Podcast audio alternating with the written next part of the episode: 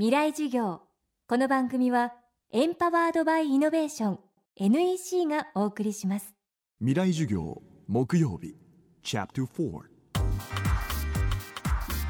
未来授業。今週の講師は東北大学大学院工学研究科教授五十嵐太郎さん。テーマは震災の記憶をとどめる建造物震災遺構です保存か撤去かで意見が分かれる被災地の震災遺構。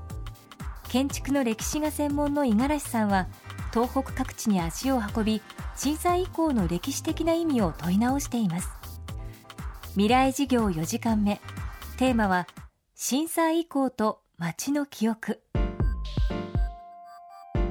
えーとまあ、被災した建物っていうのはあの、まあ、基本的に場所が、えー、そこの場所に残ってるんですね。つまり、えー、博物館に入ってるわけではない。震災遺構っていうのは、まあ、まさにその場所で起きたっていう、まあ、場所にタグ付けされてるというか、まあ、結びついてるんですね。だからまさにこの場所でこういう大きさの建物が、まあ、被害を受けたということをまあストレートに表現するわけですね。だから、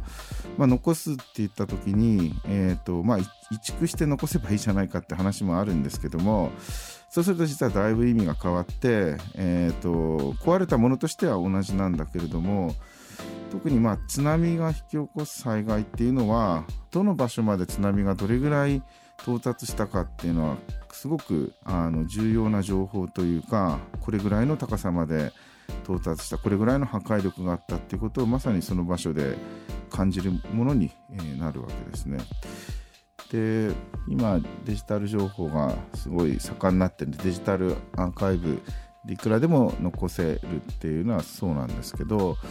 あの本当に長期的な記憶を残そうと思うと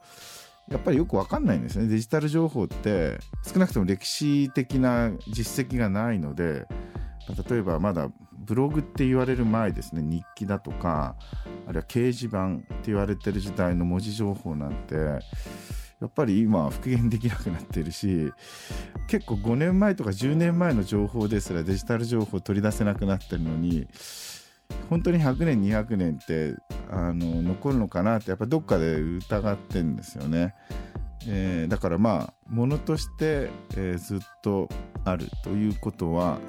えー、実績があるしものそのものは、えー、さっき言った人間より長いし、まあ、本当はもう震災以降について女川に最初に入った時に、まあ、外区ごと残したらいいと思ったんですよねあの単体の建物じゃなくて外区ごと残した方がいいもっと軍として残ってた方がいいと僕は思ってて、まあ、実はだから四川の地震の後に残されたやつなんかそういう意味で丸ごとエリアで残してるので、えー、面的な広がりがあるというかそういうものなんですよね。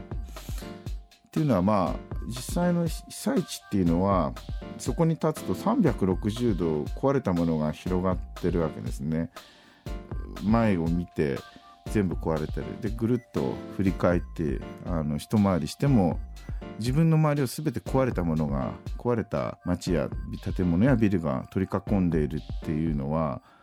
例えば映画とかで壊れた街の映像なんていくらでも特撮で作れるしそんなの漫画とかアニメでもいくらでもあるんですけど、まあ、あくまでも2次元で見ているので目の前の画面の話なんですよね。やっぱ3次元的に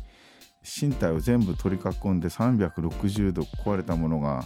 あるということは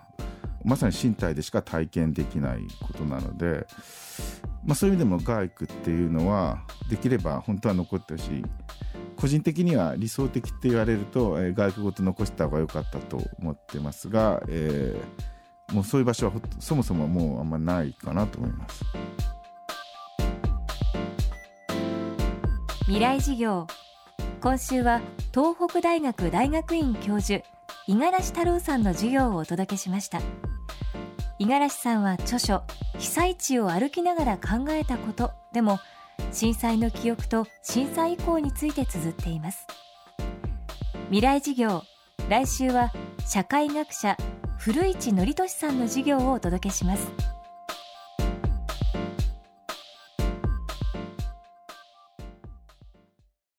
で結局何を言いたいんだね？社長プレゼンで固まった。スキルアップの必要性を感じたら NEC のビジネス情報サイト「ウィズダムにアクセス。効果的なプレゼンツールのダウンロードから自分に自信をつける方法まで役立つ情報満載「ウィズダムで検索。NEC 未来事業。この番組はエンパワードバイイノベーション NEC がお送りしました。未来事業。この番組はエンパワードバイイノベーション NEC がお送りしました。